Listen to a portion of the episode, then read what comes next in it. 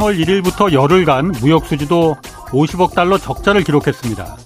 올해 70일간 적자 규모는 벌써 228억 달러로 사상 최대 무역 수지 적자를 기록한 작년의 절반까지 차올랐습니다. 특히 작년 6월부터 마이너스로 돌아선 대중국 수출이 지금 속절없이 무너지고 있습니다. 중국이 코로나 봉쇄 정책을 끝내고 reopening 했으니 이제 수출도 좀 나아질 것으로 기대했지만 이달 대중국 수출량도 35% 넘게 감소했습니다. 1년 넘게 이렇게 무역 수지가 적자를 기록하는 건 1997년 IMF 외환 위기가 닥치기 직전을 빼고는 처음 있는 일이라고 합니다. 더구나 그동안 흑자를 유지해오던 경상수지마저 적자로 돌아섰습니다. 무역 수지를 포함해서 나라 전체 수입과 지출의 차이를 나타내는 이 경상수지가 적자라는 건 들어오는 돈보다 나가는 돈이 더 많다는 뜻으로 금융시장뿐 아니라 국가 경제 전반에 불안으로 이어질 수 있습니다.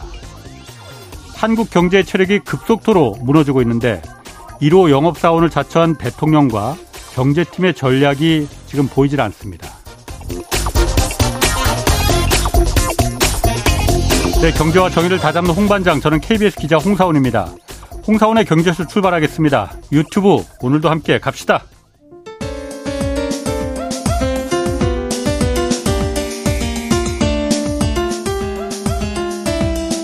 어려운 경제 이슈를 친절하게 풀어드립니다. 돈 되는 경제 정보를 발빠르게 전해드립니다. 예리하면서도 따뜻한 신사 이종우 이코노미스트의 원포인트 경제 레슨. 네, one point 경제 레슨 이종우 이코노미스트 나오셨습니다. 안녕하세요. 예, 안녕하십니까. 뭐 오프닝에서 말했듯이 국내 무역 수지, 뭐 경상 수지 이거 네. 경고등이 켜졌지만 이거 뭐 태평양 건너 미국에서 지금 큰 변수가 생겼어요. 예. 아, 미국 실리콘밸리 은행 예. SVB 여기가 파산했잖아요. 예. 이 일단 여기가 꽤 큰 규모의 은행이라고 하는데 어쩌다 예. 파산하게 된 거예요? 글쎄요. 오늘 하루 종일 예. 어제도 그랬고 예. 하루 종일 정말 실리콘밸리 은행 그 계속 그 얘기가 있었는데요. 예. 어, 시간상으로 보면 오늘 우리나라로 한 9시 이전에 조금은 정리된 그런 그 형태였지만 예. 이거는 이제 굉장히 좀 잠복돼 있는 것 같다라는 예. 생각이 듭니다. 예. 그왜 이렇게 됐고 그다음에 어떻게 파산 과정을 예. 겪었냐 하는 것들은 시간상으로 보면 조금 좀 우리가 이해하기가 쉽지 않을까라는 생각이 들거든요. 예. 예 그러니까 이 그 실리콘밸리 은행이 그 이 영업의 형태가 되게 이제 뭐 그 벤처 캐피탈 회사라든가 예. 또 내지는 이제 뭐 스타트업 회사라든가 이런 데다 돈을 좀 음. 빌려주고 근데 또 이런 회사들이 다른 데로부터 자금을 받거나 뭐 이런 형태가 되면 그 돈을 또 이게 실리콘밸리 은행에다가 맡기고 이런 형태가 음. 되거든요. 예. 근데 이게 보통의 상업은행이다라고 하면 내가 돈을 받아서 그거를 또 대출을 해주고 음. 이렇게 가기 때문에 예. 이번처럼 어, 이런 형태로서도 문제가 되는구나라고 하는 것들이 안 나올 가능성이 있었는데 네. 이게 실리콘밸리 은행 같은 경우는 앞에서 말씀드렸던 것처럼 이렇게 아주 특수한 형태로서 음. 그 은행의 영업을 하다 보니까 네. 이게 남아 있는 돈들이 상당히 많이 있는 거죠. 그러니까 네. 예금을 시켰는데 그거를 대출해 가는 사람들이 별로 없게 됐고 음. 그게 이제 그렇게 되다 보니까 그거를 미국의 국채를 사는 형태가 됐었습니다. 네. 그게 전체 자산의 51% 정도가 됐었는데 네. 최근에 보면 그 금리가 계속해서 작년에 올라왔지 않습니까? 예. 그렇게 되니까 이제 국채 손실이 나버리는 형태가 된 거죠. 그래서 국제 금리가 올라가니까 국제 가격은 또 예, 가격이 떨어지니까. 떨어져서 그래서 네. 며칠 전서부터 네. 저 문제가 좀 있는 것 같다라는 네. 얘기를 했습니다. 네. 그러면서 조금씩 이제 맨 앞에 있는 사람들이 자금을 인출해 가기 시작을 했거든요. 음. 그러니까 인출해 가게 되면 그거에 응하기 위해서는 가지고 있었던 국채를 파는 수밖에 없지 않습니까? 손해 보고도. 예, 손해를 보고도. 네. 그래서 210억 달러어치를 매각을 했고 네. 그다음에 18억 달러의 손실을 봤습니다. 그러니까 이게 18억 달러 손실을 봤으니까 그만큼 자본을 채워야 되잖아요. 그래서 22억 달러의 증자를 하기로 했는데 그 증자가 실패를 했고요. 그러면서 그 지난 9일 날 오전서부터 네. 점점 점점 속도가 빨리 음. 진행이 되면서 예.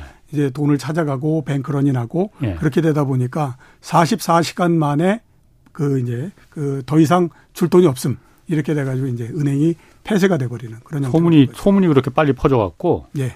아니 그런데 제가 이해를 못하는 게 예.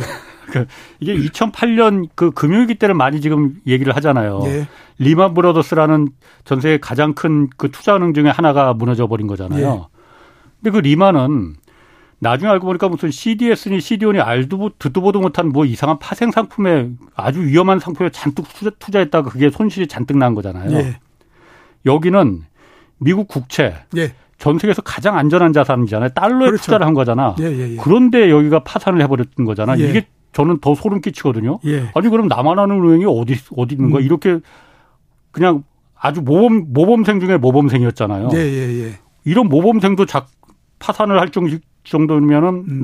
아는 은행이 어디 있겠나 이 생각이 들거든요. 예, 그래서 제가 보기에 이번에 실리콘밸리 은행의 파산이 네. 두 가지 측면에서 아 이게 사람들한테 조금 좀 이게 그 어, 쇼킹하게 와닿았다 네. 이런 생각이 드는데요.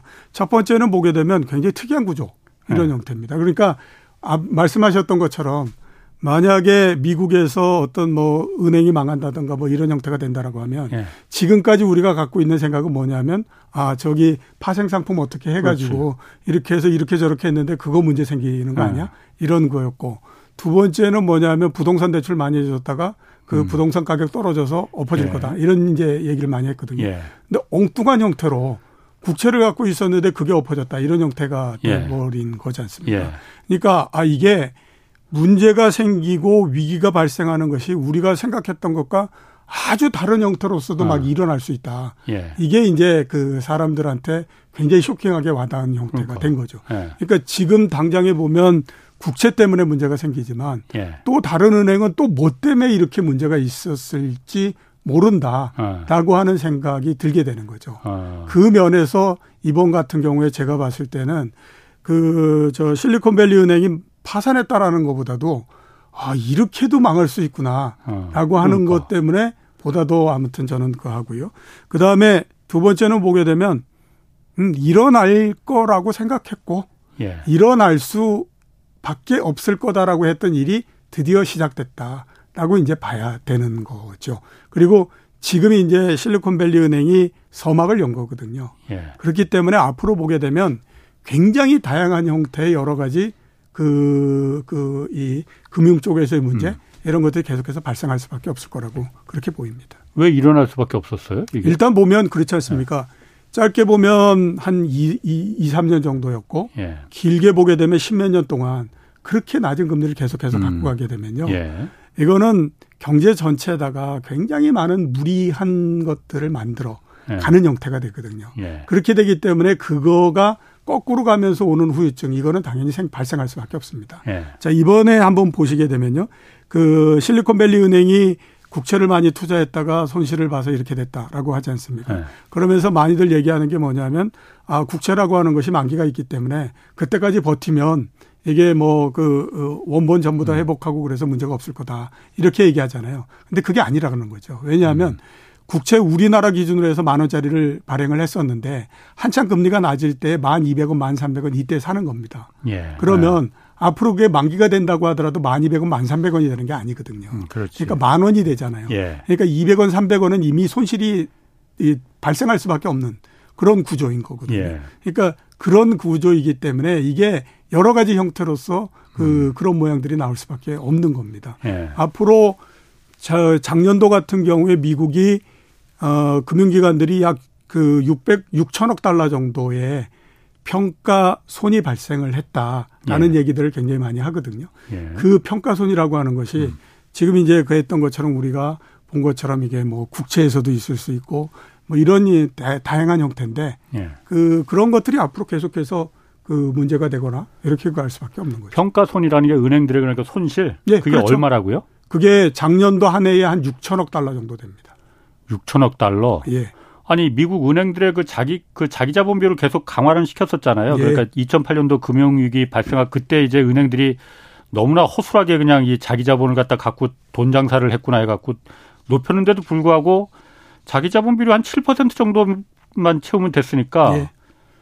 그게 한 전부 다 해서 2천 2천억이 조금 넘을 것 같은데. 예. 그런데 그 손실이 그럼 6천억이 훨씬 더 지금 많다는 거예요. 그럼 그 은행들이 예. 고객의 자산을 받지 않습니까? 예. 고객으로부터 예금을 받거나 이렇게 하지 않습니까? 예. 그러면 그거를 대출을 해주기도 하지만 또 다른 곳에 투자를 하기도 하고 하잖아요. 예. 가장 대표적인 것이 이제 지금 보는 것처럼 국채처럼. 국채 투자하는 예. 것도 있고 회사채 투자하는 것도 있고 뭐 또 주식에 투자하는 것도 있고 있고 할 텐데 그게 작년 동안에 금리가 올라가고 음. 뭐 이렇게 돼 가지고 고객의 자산 쪽에서 그러니까 은행이 가지고 네. 있는 자산 쪽에서 예. 발생하는 손실이 그 정도가 발생을 한 거 이렇게 이제 봐야 되는 거죠. 그럼 그 말씀하신 거는 그 평가 손실이 그렇게 크니까 예. 어 지금 SVB는 이제 시작이고 지금 예. 그 뉴욕도 뭐 시그니처 은행이라는 데도 파산했다고 그래요. 그러니까 예. 예. 여러 군데 앞으로 줄줄이 그럼 도산할 가능성이 있습니까? 예, 그 일단, 그게 금융위기 아니에요? 일단 저기 뭐야 그이 한번 예. 뱅크런이 시작되게 되면 예. 그 뱅크런을 이렇게 다스린다라고 하는 것이 예. 그렇게 쉬운 일은 아닙니다. 상당히 힘이 음. 많이 들어가기 때문에 예. 이런저런 형태의 은행들이 몇 개씩 이렇게 그걸 할 가능성이 있거든요. 어. 근데 이거를 과연 이제 금융 위기라고 봐야 될 거냐 하는 예. 것들에 대해서는 여러 가지 얘기를 할 수 있는데 2001년도서부터 그 다음에 2022년도까지 예. 그, 그 미국에서 문을 닫은 은행이 561곳입니다. 그러면 연평균으로 따졌을 때 25개 정도씩 은행은 그냥 놔둬도 망한다. 이렇게 볼 수 있거든요. 아, 은행이 그렇게 많이 많아요? 예, 예, 예. 미국의 네. 은행들은요. 네. 지방에 있는 은행도 굉장히 많고 그렇기 때문에 네.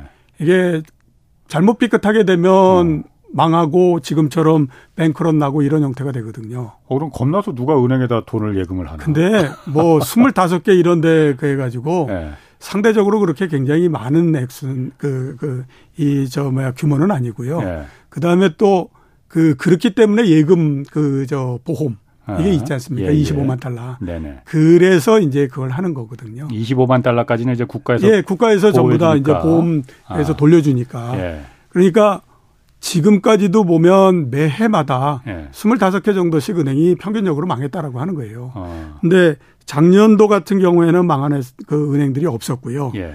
2020년도에 4개 정도 망했거든요. 예. 그러니까 지금 이제 실리콘밸리 은행이 파산하고 한 거를 이거를 정말로 위기로 봐야 될 거냐 아니면 일반적으로 그렇게 이런저런 음. 은행들이 망하고 하는 것들에 예. 어, 지방에 있고 특수한 은행이 하나 망한 거다라고 예. 봐야 될 거냐 하는 것들에서 상당히 이제 의견의 차이가 나는 거죠. 아. 그렇기 때문에 예. 아침에 이제 보면 그 엘렌 재무장관 뭐 이렇게 해서 제일 처음에 나올 때는 예. 구제금융은 없다 뭐 이런 얘기들 쭉 하지 않습니까? 예. 그게 뭐냐면 그때까지 이제 계속 생각이 이거는 우리가 일반적으로 은행들이 많이 망하고 하는데 그 과정이 하나다. 예. 그러니까 이렇게 호들갑을 털 필요는 없다. 이렇게 이제 생각한 건데 하도 이제 막 그 뭐 이게 난리가 난다. 막 이게 언론도 막 이렇게 음, 음. 하니까 그래 그러면 저기 막 그 모두 다 어, 음. 예금을 어, 보장해 준다. 아. 이렇게 이제 가는 거죠. 그런데 이게 2008년 그때 그 이제 리만 브라더스 사태가 났을 때하고 자꾸 비교를 안 할 수가 없는 게 그때도 미국 그 금융 당국이나 이런 데서는 별 문제 아니라고 했거든요. 예. 그 이거 뭐 반나절이면 다 치유되는 그 일시적으로 잠깐 경색이 있었던 거기 때문에 반나절이면 다 치유된다고 했는데 막상 뚜껑을 열어보니까는 막 리만이 이상한 뭐 듣도 아까 말했던 CDS니 CD5니 뭐 이런 거에 잔뜩 거기서 손실이 막 그 숨겨있던 손실이 막 드러나서 예. 결국은 금융위기로까지 막 번져버린 거잖아요. 예, 예. 지금 SVB도 지금 미국 그, 그 금융당국에서 파산 신청을 지금 받아서 조사해 보겠지만은 예. 이게 정말 안전한 국채만 투자하다가 음. 이게 이 사달이 벌어진 그렇죠. 거냐 예, 예, 아니면 다른 거는 뭐 다른 거. 리만처럼 막상 뚜껑, 열, 뚜껑 열어보니까는 음. 엉뚱한 거 막 나와서 일파만파로 번질 그럴 가능성은 없는 거예요. 리만 때 그랬잖아요. 상대적으로는 그런 것들이 좀 덜하다라고 봐야 되겠죠. 그거는 네. 그 재무 미국 재무부가 예. 그이 이 취하고 있는 행동 예. 이걸 보면 알 수 있지 않습니까? 그러니까 대충 어. 이제 미국 재무부도 예. 아이 여기에 제 재무 상태가 이렇게 될 거다라고 음. 생각을 하기 때문에 예. 오늘 왜 모든 그 저 이 그이이이 예금 보험 그 관련한 법을 예. 이게 그 이게 뛰어넘으면서까지 모든 어, 그 예금에 대해서 보장을 해주겠다라고 얘기를 했냐면 대충 이 은행들의 그 이 은행의 그 동안의 자산 구조를 쭉 봤더니 국채나 이런 것들로서 이루어져 있더라라고 하는 것 인 거죠. 그러니까 물론 일부 다른 것들이 있겠지만 다수가 그거이기 때문에 이거를 수습하는 데 어렵지 않다라고 보는 겁니다. 아니, 재무부가 그걸 다 예금 자본을 25만 달러 이상도 그러니까 보호 다 보증 그 돌려주겠다 예. 책임지겠다 예. 한 거는 이 SVB가 아, 안전한 안전하게 파산했구나 이거보다는 제가 봤을 때는 아까 말씀하신 대로 다른 은행에서 전부 다 모든 미국 사람들이 똑같은 생각 갖고 있을 그렇죠. 것 같거든요. 예, 예, 야 예. 이거 큰일 났다 이거 잘못하면 음. 빨리 내 돈 뺀 일단 빼내야겠어. 예. 이 생각이 가장 앞설 거거든요. 예, 그러니까는 그것 때문에 그거 그 심리를 막기 위해서 먼저 걱정하지 마라. 다 미, 그 미국 정부가 예. 다 이거 돌려줄게. 예, 예. 그러니까 은행에서 돈 빼지 마. 예. 이 목적이 더 큰 거 아니었나? 근데 그게 그런 결정이 내리는 데까지 시간이 굉장히 많이 걸립니다. 음. 일반적으로 봤을 때. 그러니까 예. 왜 우리가 유럽의 재정 위기가 나고 그다음에 미국의 그 저 금융 위기가 나고 했을 때 예. 그 미국의 재정, 그 유럽의 재정 위기가 나고 이렇게 했을 때 음. 아일랜드 이런 데에서 모든 예금에 대해서 예. 국가가 다 지급을 보증해 주겠다라고 예. 얘기를 했었거든요. 근데 그 결정을 내리는 데까지 굉장히 시간이 많이 걸립니다. 음. 왜냐하면 이거는 잘못하면 정부까지 다 엮여 들어가 가지고 한꺼번에 다 난리가 나버리는 형태가 되기 아, 아. 때문에 음. 굉장히 오래 걸리거든요. 예. 그러니까 그 결정을 내리는 데까지. 근데 이 결정이 앞 그 오늘 그 보시면 알겠지만 단 뭐 한, 한 시간 내에 그냥 딱 내려져 버리잖아요. 예. 그게 왜 그러냐면 일단은 아무튼 자산 구조가 음. 이게 그 우리가 이게 막을 좀수 예, 막을 수 있는 아, 형태. 그 거짓하더라 보니까 예, 예. 정말 모범생 맞더라. 어, 예. 뒤에서 담배 피지 않고 그냥 철저하게 국채만 사들인 예. 국채만 투자한 모범생이더라. 그렇죠. 그렇게 어. 되면 상대적으로 어. 물어줘야 될 것도 그렇게 많지 않고 어. 이렇게 되니까 이거는 그래도 쉽게 정리할 수 있을 거다라고 음. 생각하고 간 거죠. 그럼 또 한 가지 궁금한 거는 미국이 저럴진데 예. 우리나라 은행들은 그럼 괜찮은 거예요 그러면은? 우리나라 은행이요. 예. 글쎄 현재까지는 뭐 괜찮다라고 일단 봐야 되지 않겠습니까? 근데 네.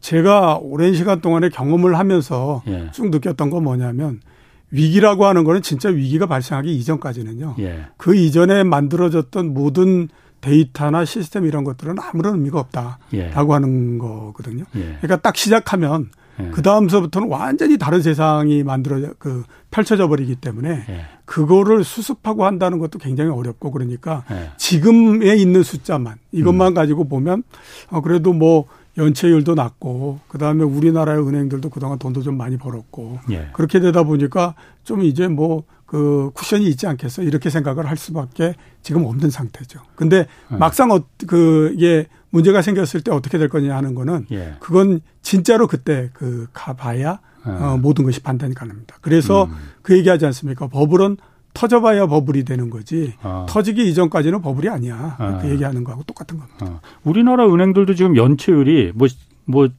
어, 아주 심각한 상황은 아니지만은 예. 계속 예. 지금 올라가고는 있잖아요. 네, 그렇죠. 조금씩 계속 예. 올라가고는 있죠. 뭐 그런데 그게 지금 그렇게 미국처럼 겁먹을 필요는 없다. 예, 어. 현재까지는 음. 그런 형태. 이렇게 볼 수 있습니다. 그리고 그 SVB 은행이라는 게 아까 말씀하셨던 실리콘밸리에서 벤처기업들, 스타트업들 자금줄이었잖아요. 예. 실리콘밸리에서 그, 그 사업 방식도 여기서 그 돈을 빌려주고 그러면은 음. 나중에 돈을 갚을 때 벤처기업들이 뭐 그 신주인 수권 같은 것들로도 이제 그 하고 그렇게 계약을 서로 상부상조하면서 했다고 예. 그러더라고요. 그러니까 예, 예. 벤처기업이니까. 예. 그러면 이번에 여기가 파산하면은 미국의 실리콘 그 밸리에 있는 그 혁신 벤처 기업들도 줄줄이 문 닫는 거 아니에요? 일단 당장에 보면 상당히 좀 어려워진다라고 네. 봐야 되겠죠. 자금을 구하기가 그 쉽지가 않은 거거든요. 예. 그리고 작년도서부터 이미 벤처 회사들이나 그 다음에 이게 스타트업 회사들이 음. 자금이 빡빡해지기 시작을 했습니다. 예. 이게 뭐 금리도 굉장히 낮고 유동성도 굉장히 많이 풀고 그 다음에 주가도 많이 올라가고 그러면 이 그치. 투자를 해주는 것도 아주 뭐 쉽게 넘쳐나지. 예, 막 예. 하거든요. 예. 근데 작년도 같은 경우는 그게 모두 다 거꾸로 갔기 때문에 예. 상당히 지금 어려운 상태가 됐던 거였거든요. 예. 그렇기 때문에 이번 같은 경우에 하게 되면 당연히 제가 생각했을 땐 상당히 좀 그 스타트업이나 예. 그다음에 벤처나 이런 것들이 쉽지가 않다. 예. 이렇게 이제 봐야 되지 않을까. 그리고 그거는 뭐 어떻게 생각하면 거기서부터 문제가 생기면요. 당연히 그에 따라서 그, 이, 이 후유증, 이거는 그쪽에서 본격적으로 나타나기 음. 때문에 당연히 그 부분들은 어렵다라고 봐야 됩니다. 그렇군요. 그럼 센터장님 생각 그 지금 말씀 들어보면 어쨌든 우리 그 금융당국에서도 이게 뭐 이렇게 크게 일파만파로 번질 가능성은 뭐 제한적이다. 예. 낮다라고 보는 그렇게 그 뭐 그렇게까지 뭐 걱정할 거는 금융 위기를 걱정할 거는 아직은 아니라는 예, 거고. 현재까지는 음. 그렇게 보지는 않는다라고 예. 볼 수가 있죠. 뭐 튀어나오지만 않는다면은 예. 이맘때처럼 예. 아, 는 자꾸 튀어나올 거가 겁이 나는데. 자, 그럼 이게 미국 주식시장은 아직 개장을 안 했지만은 예. 이제 오늘 밤에 어떻게 될지 모르겠지만은 예. 한국 주식시장은 어, 이 좋았거든요. 예. 좋은 이유는 그러니까 아, 미국 그 연방 준비제도가 좀 쫄겠구만. 음. 이거 보고 예. 어, 금리 못 올리겠네. 음. 그러니까 주식시장이 이렇게 좀 한국 주식시장이 그걸 보고 먼저 반응을 한 거 아닌가? 예, 그렇죠. 예, 예. 미국 지난주 금요일 날 네. 미국 시장을 보면 예. 주가도 떨어졌지만 채권 금리도 굉장히 많이 떨어집니다. 예. 10년물 국채 수익률이 3.9%에서부터 3.7%까지 내려갔거든요. 음. 그다음에 오늘 우리나라의 3년물 국채 수익률이 3.5% 밑으로 떨어지고 기준금리 아래로 예, 이렇게 된 겁니다. 그러니까 예. 이제 기준금리 인상을 안 하지 않을까 아하. 내지는 뭐 더 바란다라고 하면 예. 그 인하를 혹시 하지 어. 않을까 이런 것 때문에 이제 그렇게 반응을 했다라고 볼 수가 있죠. 예. 근데 글쎄요, 일단 뭐그 음. 그 부분과 관련해서는 저는 그건 그렇게 쉽지는 않을 것 같다라는 생각이 많이 듭니다. 왜 쉽지가 않아요? 우선 보게 되면요, 어. 지금 오늘까지의 미국의 대응을 보면 예. 연준과 재무부가 분리해서 대응을 하고 있다 이런 그 생각이 듭니다. 그러니까 기존에는 음.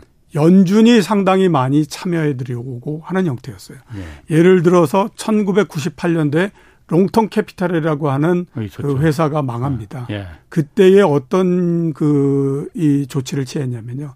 전격적으로 연준이 특별 이사회를 열어 가지고 음. 금리를 내리고 예. 유동성을 풀고 막 이런 형태가 됐거든요. 예.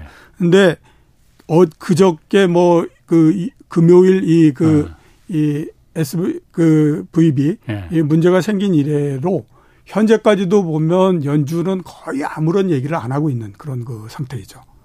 어, 대신에 예. 예. 누가 이제 얘기를 하냐면 옐런 재무부 장관이 예. 나와서 예. 계속 그 얘기를 하지 않습니까? 예. 보장해 주겠다고. 예, 그렇죠. 그러니까 어떤 형태로서 분리해서 대응을 하냐면 이거를 가지고 유동성을 더 푼다든가 내지는 금리를 내린다든가 금리를 동결한다든가 이렇게 가지는 않는다라고 하는 거죠.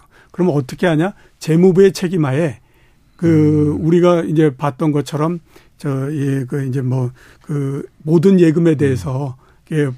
어, 보장을 해주고 음. 이런 형태로 해가지고 구제금융이 아니라고 얘기하지만 구제금융과 비슷한 형태로서 그렇지. 해가지고 네. 처리를 한다. 네. 현재까지 이제 이런 형태로서 계속해서 지금 그 대응이 되고 있는 상태. 예. 이렇게 봐야 되는 거거든요. 네. 그렇기 때문에 제가 생각했을 때는 연준이 이번에 뭐 그 이 상황이 벌어지고 했을 때 참가하고 뭐하고 하는 데서 대단히 소극적인 형태를 뭐 일을 보이는 걸 보면 연준은 이거를 가지고 금리가 어쩌니 저쩌니 하는 것들로 음. 발전하고 그걸 그 얘기가 나오고 하는 것들에 대해서 굉장히 부담을 느끼는 상태이기 때문에요. 아예 연준은 뒤로 빠지고 예. 재무부는 앞에서 나가고 이런 형태로서 간다라고 아. 지금 대응을 하고 있는 거죠. 다음 주 수요일에 지금 당장 그 미국 기준금리 예. 결정되잖아요. 예, 그리고 그렇죠. 내일 미국 소비자 물가 상승률 지수 발표되고 예. 사실 SVB 파산이 어 근본적인 원인을 따지자면은 고금리가 원인이잖아요. 예. 금리가 올라가니까는 국채 금리가 안전하게 투자했던 국채금 국채가 금리가 올라가면서 국채 가격이 폭락하면서 여기가 이제 파산을 맞이한 거잖아요. 예. 이걸 보고 어, 아무리 재무부와 그 연준은 별개 독립된 기구라 하더라도 연준이 연방준비제도가 어, 미국의 금융시장이 잘못하면은 무너질 수도 있는 거 아닌가? 예. 다른 은행이 지금 줄줄이 번호표 받고 있는 데가 있는데 더군다나 미국도 지금 어, 주택담보대출 그 부실이 곧 터진다는 얘기도 많잖아요. 예. 그런 은행들이 지금 간당간당한 은행들이 있잖아요. 예. 이걸 보고 금리를 갖다가 다음 주 수요일 날 우리는 지금 물가가 안 잡혔으니까 올릴래. 은행 망하든 말든 음. 그 SVB는 그냥 미국 재무부에서 알아서 다 처리해 준다고 했으니까는 음. 그건 구제금융으로 그 행정부가 알아서 할 일이고 우리는 물가 잡는 게 우선이니까 올릴래. 이렇게 갈까요? 음, 아, 그거에 대한 판단 때문에 예. 앞에서 제가 말씀드렸던 게 1년에 그 미국에서 예. 은행이 평균 1년에 25개씩 망한다. 아, 원래? 예, 말씀을 드렸잖아요. 아, 아. 그러니까 연준도 예. 지금 이게 이렇게 된 부분들이 예.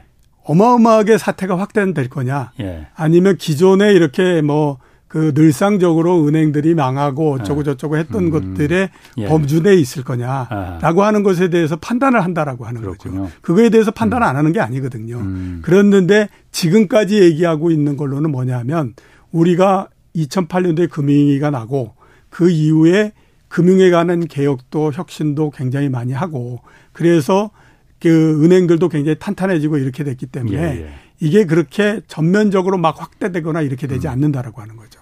음. 근데 그거를 아주 이렇게 어마어마하게 확대된다라고 생각하고 대응을 하게 되면 지금 이제 뭐, 어, 그래, 그러면 금리도 여기서 동결하고요. 여기서 더 내리고요. 막 이런 형태로서 가지 않습니까?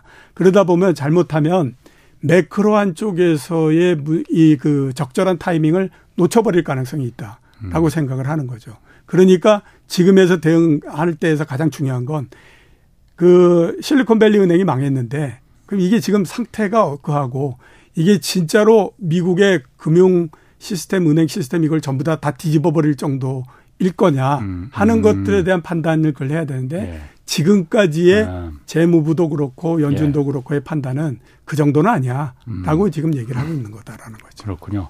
그러면 다음 주 수요일 날 미국 연방준비제도는 예. 원리 원칙대로 음. 어, 기준금리를 어, 어느 정도 올리는 올리는 건 확실할 것 같다라고 보시는 거예요. 그러면? 예, 저는 0.25% 포인트 금리 인상을 할 가능성이 높다. 이렇게 어. 지금 보고 0.25 정도면 뭐 그래도 예상 정도 지금 0.5%뭐 그 빅스텝으로 네, 올린다 예, 뭐 그걸 그거는 이제 얼마 어. 전에 예. 그러니까 뭐한 일주일 전 이때에 이런저런 변수가 나오면서 음. 시장에서 갑자기 0.5% 음. 하는 거 아니야 막 이렇게 그랬지만 그 지난주 말 이때에 그 어, 연준도 얘기하고 그러는 거 보면요. 그 그런 정도까지는 아니야라는 음. 얘기를 했거든요. 예. 그러니까 이게 정책이라고 하는 것과 월가가 보는 거는 차이가 있는 겁니다. 월가는 음. 이거는 정말로 돈 장사들 하는 데잖아요. 예. 그러니까 막 그 생각이나 전망이 너를 뛰듯이 왔다 갔다 할 수밖에 없습니다. 음. 근데 그거에 맞춰서 정책을 필 수는 없는 거거든요. 그러면 뭐 난리가 나는 거니까. 그렇지. 그러니까 네. 꾸준하게 어떤 기조를 네. 유지해 줘야 되는데 네. 그 기조를 유지해 주는 것에서 지금은 아니 기존에 0.5% 인상해서 0.25%로서 음. 낮췄는데 예. 그거를 또 인상해야 할 이유는 현재로서는 별로 없는 거고 그다음에 또 금리 인상을 쭉 하고 나면 그거에 따라서 영향력이 어떻게 되는지 하는 것들을 관찰해야 되는 시간이 있는데 예. 지금 이거 관찰해야 되는 시간 정도인데 음. 여기에서 뭐 월가에서 얘기했다고 그래서 어 그러면 또 0.5% 한번 할까요? 뭐 이러면서 할 수는 없다라고 하는 거죠. 음. 그렇기 때문에 제가 봤을 때는 0.25%로 그냥 간다. 음. 이렇게 이제 보입니다. 우리도 지금 다음 우리는 이제 다음 달 11일 날 기준금리 결정이 또 있어요. 예. 지난번에 2월에는 어 3.5%에서 그냥 동결을 시켜버렸는데 이 부분에 대해서 좀 논란이 좀 있었습니다 그때. 예. 먼저 선제적으로 했어야 되는 거 아니냐라는 의견도 있었고 그러다 보면은 어, 이창용 한국은행 총재는 지금 안개 속에 있기 때문에 안개 속에서 어떻게 가야 될지 좀 잠깐 좀 숨을 고르고 가는 게 음. 맞다. 예. 라고 얘기해서 그래서 동결을 시켰다고 하는 건데 이번에 그 다음 주 토요일 날 미국이 기준금리 올려버리면은 예. 안 올려 이번에 SBB로다가 좀 뭐 안 올릴 거다 이런 전망들도 좀 희망 기대 섞인 그 전망도 있어요. 예. 근데 만약 센터장님 말대로 올리면은 우리도 올려야 되잖아요. 그러면 올려야 되잖아요. 예. 그러면은 제가 그 일단 그거부터 좀 물어볼까요? 올려야 되는 거 맞죠? 올려야 되는 게 맞는데 올릴 건가 하는 거는 저는 반반 정도? 뭐 올릴 건가 하는 거는. 예. 아, 그러니까 제가 지금 말하려는 게 그거거든요. 지금 보면은 요즘 시중은행들 뭐 우리은행 뭐 하나 그 하나은행은 안 올렸나? 음. 시중은행들 지금 계속 이자 내, 낮추고 있거든요. 예, 예, 예. 낮추고 싶어서 낮추는 게 아니고 정부에서 계속 압력을 넣으니까 금융감독원장이 계속 찾아다니거든요. 은행들 예. 가서 예. 찾아가면 그 은행도 꼭 내려. 부산은행도 내리고 우리은행도 내리고 아, KB 그, 그 국민은행도 내리고 이러다 보니까 이게 사실 뭐 빚 많은 지금 뭐 무리하게 집 사느라고 뭐 그 대출 받고 뭐 영끌해서 대출 받고 해서 빚 많은 분들이야 이게 좀 좋은 소식이겠지만은 예. 이게 국가 전체로 봤을 때 미국이 어쨌든 저렇게 지금 올리고 한국과 미국 간의 금리 차도 지금 이렇게 많이 난 상태인데 이걸 시중 은행들 금리를 갖다 인위적으로 이렇게 끌어내리는 게 예. 이게 맞는 건가? 제가 봤을 때는 어. 여러 가지 무리가 들어간다라고 봐야 되겠죠. 네. 자, 이렇게 한번 생각해 보실 필요가 있습니다. 은행이 적정하게 어느 정도의 이익을 꾸준히 내서 예. 그거를 계속해서 유보를 시키고 축적시켜 놓고 하게 되면 예. 그 효과가 언제 나오냐면 가장 결정적으로 나오는 게 위기 상황일 때 나오는 겁니다. 예. 이 은행이 그만큼 능력이 있기 때문에 예. 뭔가 위기가 발생하고 할 수 있는 것들을 쿠션이 생기기 때문에 그런 형태가 되는 거죠. 근데 지금처럼 강제로 금리를 쭉 내리고 인하하고 어쩌고 하게 되면 은행 입장에서 봤을 때는 계속해서 벌어들일 수 있는 돈이 줄어들 수밖에 없는 거죠. 예. 그렇게 되면 나중에 되면 이게 그 저수지에다 물을 그렇게 많이 담을 수가 없는 형태가 되고요. 예. 그러면 이게 이제 막상 뭐 위기 상황이 벌어지거나 뭐 이렇게 되면 거기에 대해서 대처할 수 있는 능력이 굉장히 떨어져 버리는 형태가 됩니다. 음. 그렇기 때문에 그 부분들에서 상당히 우려가 되는 그 형태 이렇게 이제 예. 볼수 있거든요. 예. 그다음에 두 번째 보면 그 강제로 이렇게 은행들의 금리를 낮추고 이렇게 한다라고 하는 건 중앙은행이 가지고 있는 금리에 대한 결정권의 영향력을 약화시키는 형태가 되잖아요. 그렇지. 그렇죠. 그러니까 기준금리 그, 올려봤자 뭐야? 예, 한국은행이 어. 기준금리를 올려봤자 손목 비틀어서 예, 그래 가지고 그, 금리를 나, 내려 이렇게 가면 예. 그게 아무런 의미가 없어지는 형태가 되잖아요. 예. 그러니까 이제 문제가 이게 그, 이, 그 생기는 거거든요. 예.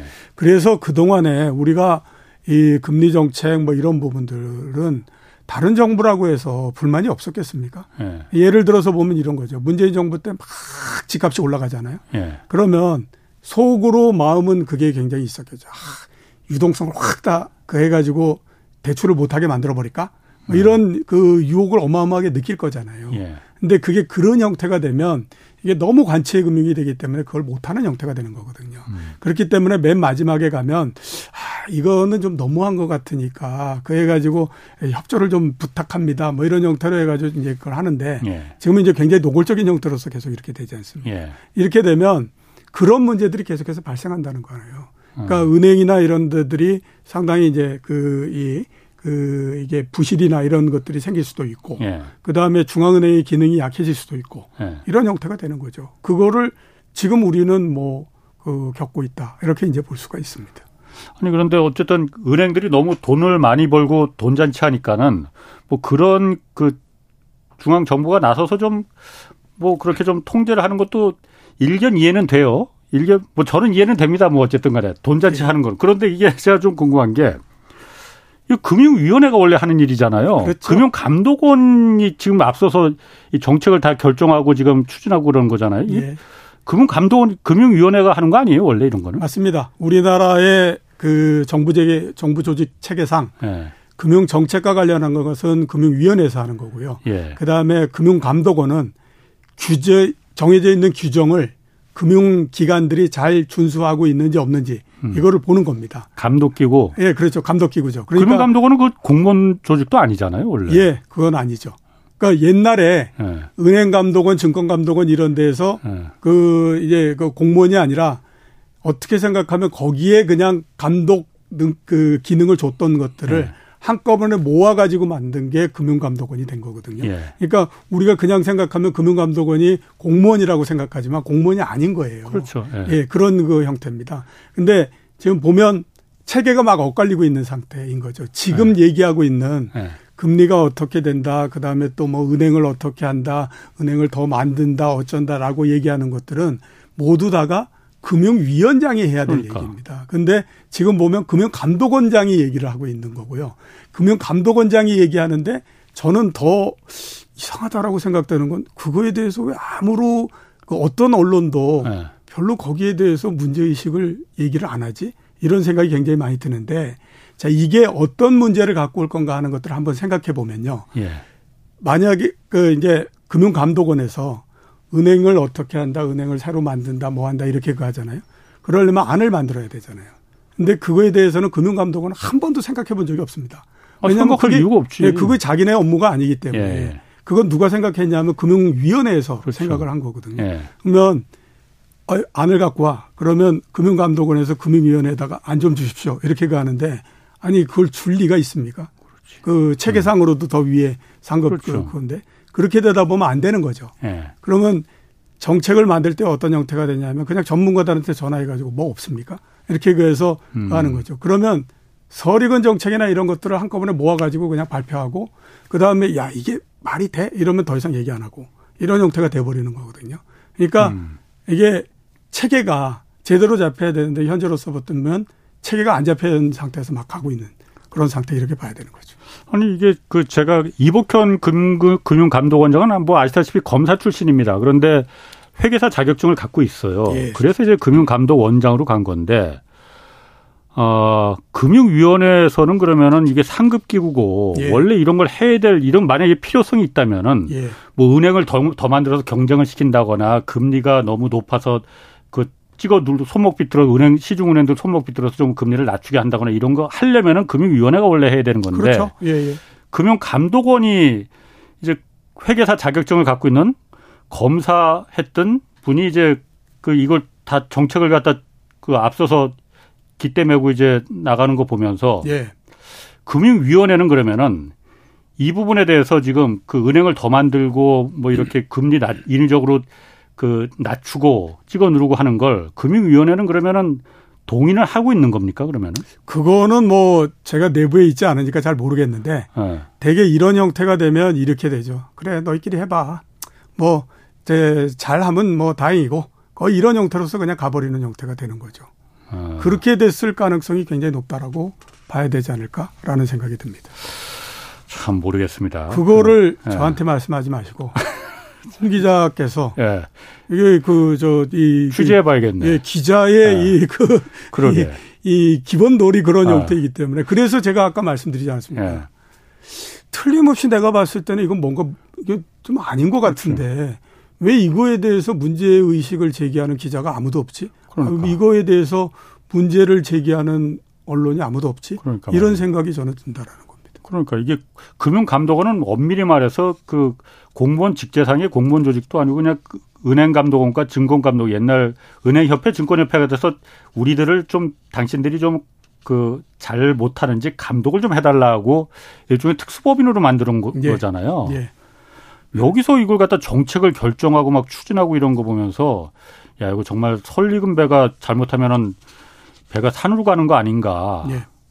이런 생각이 드는데 일단 지금 좀 범위를 이게 이 얘기가 원래 지금 시중금리 지금 낮추다 보니까 이 얘기가 나온 거잖아요. 예. 금융감독원이 지금 시중은행들의 금리를 갖다 인위적으로 지금 원리 원칙으로 높여야 될 시기인데 예. 자꾸 낮추는 이유는 목적은 뭡니까 그러면? 목적은 가장 큰 부분은 그 저기 뭐야 영끌을 비롯해서 예. 그렇게 그 이게 저 빚을 내고 했던 사람들이 예. 작년도에 금리가 오르면서 워낙 이자 부담이 커지기 때문에 예. 그 부분 때문에 그렇다라고 봐야 되는 거죠. 예. 우리가 항상 누군가가 뭔가의 행동을 한다라고 하게 되면 그거에 따른 목적이 있는 거거든요. 예.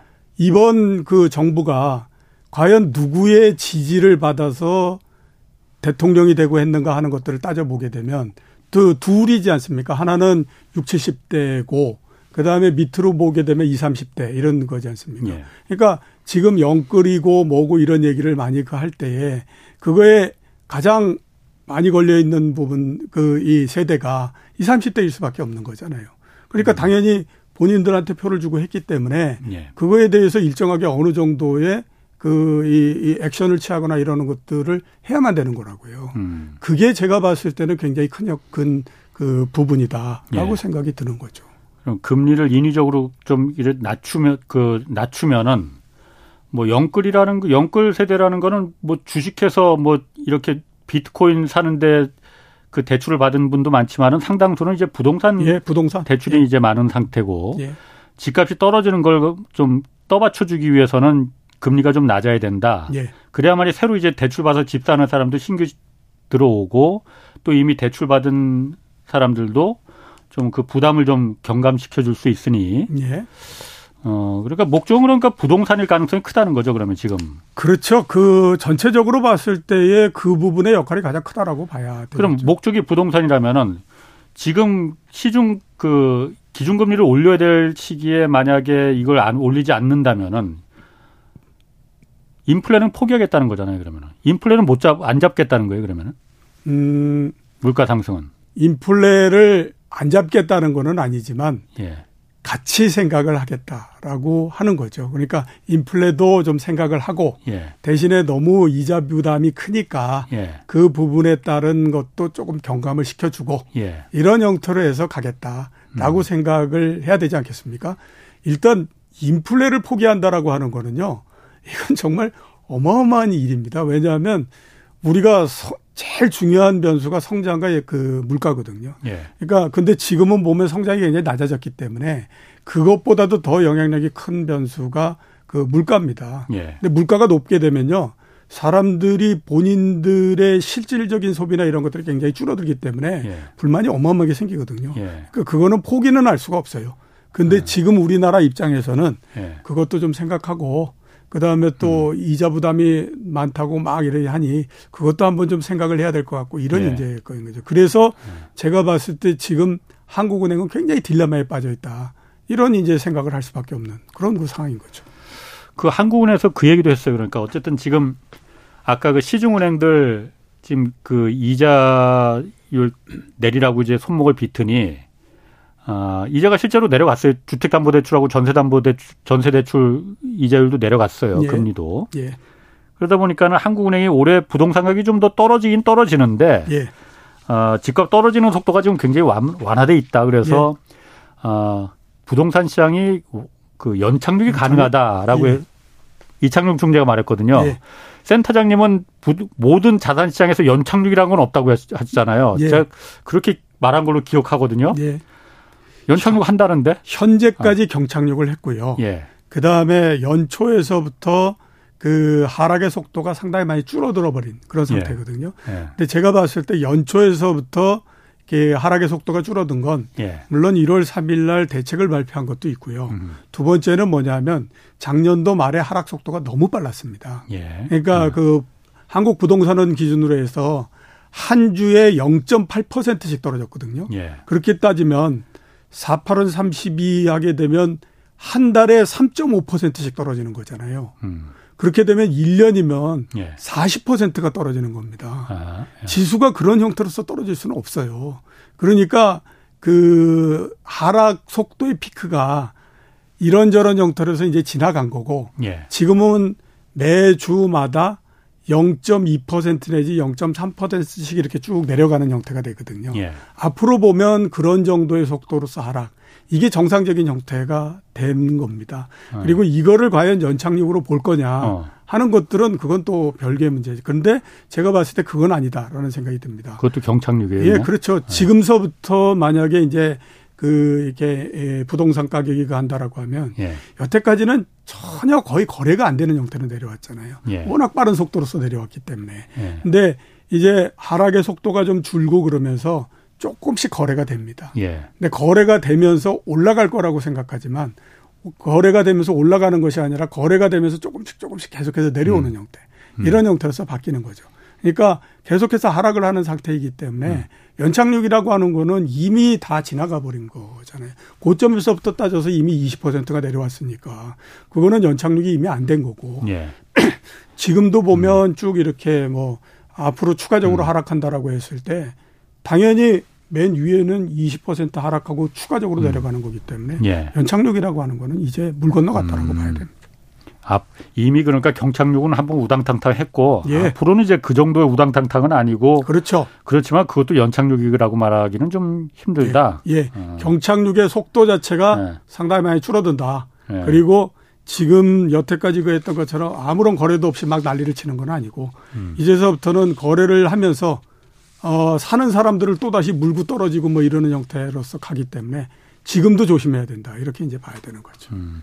그리고 한동안 그래서 그 부동산 경착륙하고 뭐 그때 막 그 이제 강원도 이제 레고랜드 사태 나고 흥국생명 사태 뭐 나고 그랬을 때 부동산들 이제 부동산 PF 그 프로젝트 파이낸싱이 워낙 지금 큰 액수로 다 물려 있으니까 네. 여기 지금 우당탕탕할 가능성 우려가 크다 음. 그 했는데 지금 상황 어떻습니까? 상황 뭐 그렇게까지 막 그 심각한 것 같지는 음. 않게 보여지긴 하는데 실리콘밸리 은행이 왜 지난주에 어. 파산이 됐을까라고 예. 생각해 보면요. 예. 우리가 그냥 생각해 하면 위기가 발생하는 거는 금리가 올라갈 때 위기가 발생할 거라고 생각하지 않습니까? 예.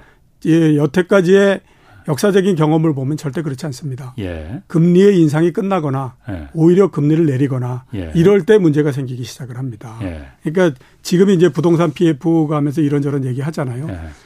시간이 좀 지나면 이게 문제가 될 가능성이 대단히 높다. 이렇게 이제 봐야 되는 거죠. 왜냐하면 지금까지는 아무튼 금리를 인상하고 하는 데서 견딜 수 있는 힘이 좀 있었으니까 예. 어떤 형태로든지 아. 견뎌내겠다라고 생각하면서 왔던 왔는데 예.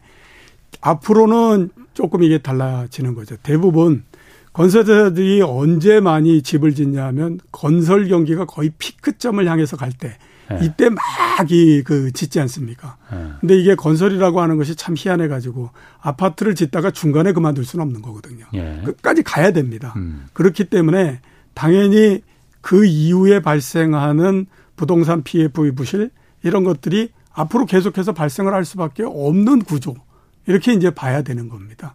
그러니까 음. 지금 이제 여태까지 문제가 없었다라고 해서 아 이게 잘 넘어가겠지라고 음. 생각해서는 안 되고요. 예. 앞으로 이런저런 형태로 해서 문제는 생긴다. 근데 그 생기는 걸 예. 어떻게 우리가 이거를 그 감당해낼 수 있을 건가. 예. 그거를 가지고 생각을 해야지 여기서 문제가 생기지 않는다라고 생각하면요. 제가 봤을 때 그럴 가능성은 별로 그렇게 높지 않습니다. 그러니까 지금 금리 인상 그 시기가 아직 어, 금리 인상한 뒤에 한참 시간이 좀 흐르질 않았기 때문에 음. 이제부터 여태까지는 견디자 뭐 달러 빚을 끌어서 쓰든 어쨌든 겨, 버텨왔는데 예. 이제부터는 이제 못 견딜 그 시기가 이제 도래하고 있다 이렇게 말씀하시는 거예요. 예, 그렇죠. 예, 예, 예. 그럼 이제부터 그런 문제가 이제 시작된다. 이제서부터 차, 차차차차 계속해서 문제가 네.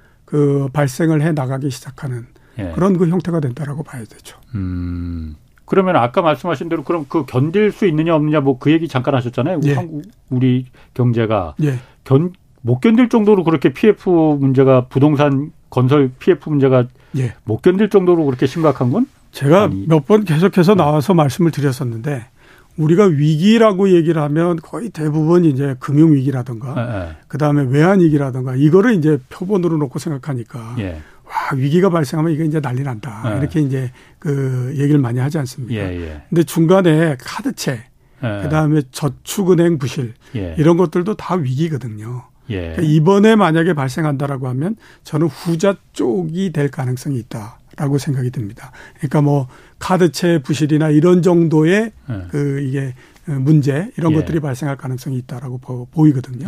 예. 그런 것들은 어느 정도는 지금의 우리 체력으로는 감당할 음. 수 있을 거다라고 음. 믿고 있습니다. 근데 하나의 전제는 정책을 잘 해야 된다라고 하는 거죠.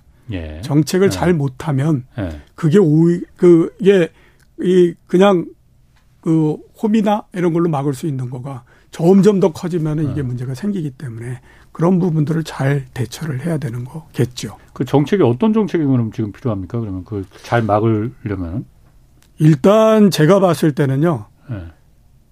그 날라갈 만한 데는 그냥 날려버리는 거 음. 이런 형태로서 가는 게 맞다라고 봐야 되죠. 아. 우리가 예. 전쟁이 그 전에 한참 난리를 치면서 막 그걸 했는데 예.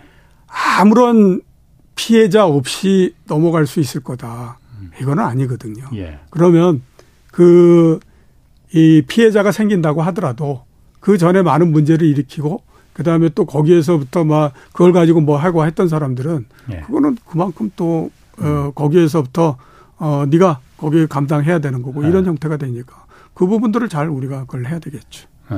마지막으로 그 원달러 환율은 오늘 그래도 이번에 그 SBB 사태 때문에 그런가 많이 떨어졌어요. 예, 많이 떨어졌습니다. 뭐 또뭐 하루에 막 20원씩 이상씩 예, 막 이렇게 왔다 갔다 하니까 이게 더 불안한데. 예. 그 원달러 환율은 좀 그 괜찮아지는 건가요? 그러면? 글쎄요. 제가 봤을 때는 일시적인 형태일 것 같고요. 이것도 일시적이에요. 예, 그렇죠. 다시 올라가요 그러면? 아니 우리나라의 펀드멘탈이 안 좋잖아요. 아, 지금 뭐 경상수지도 그렇지. 그렇고 안 좋기 때문에 근본적으로 계속해서 올라가기가 쉽지가 않습니다. 그 원화가치가 올라갈 이유가 않습니다. 없죠. 예, 예. 아 그렇기 때문에. 예. 아, 그럼 지금 떨어진 건 일시적으로 그냥 떨어진 예, 그렇죠. 거다. 다시 예. 올라갈 가능성이 높다. 예. 알겠습니다. 아 오늘 하여튼 여러 가지로 복잡하지만 어려운 얘기지만은 어, 아직도 좀 답답하긴 합니다. 하여튼 얘기 잘 들었습니다. 예. 이종우 이코노미스트였습니다. 내일은 연세대 성태윤 교수와 함께 한국 경제 현 상황 자세히 좀 진단해 보겠습니다. 지금까지 경제와 정의를 다잡는 홍반장 홍사원의 경제쇼였습니다.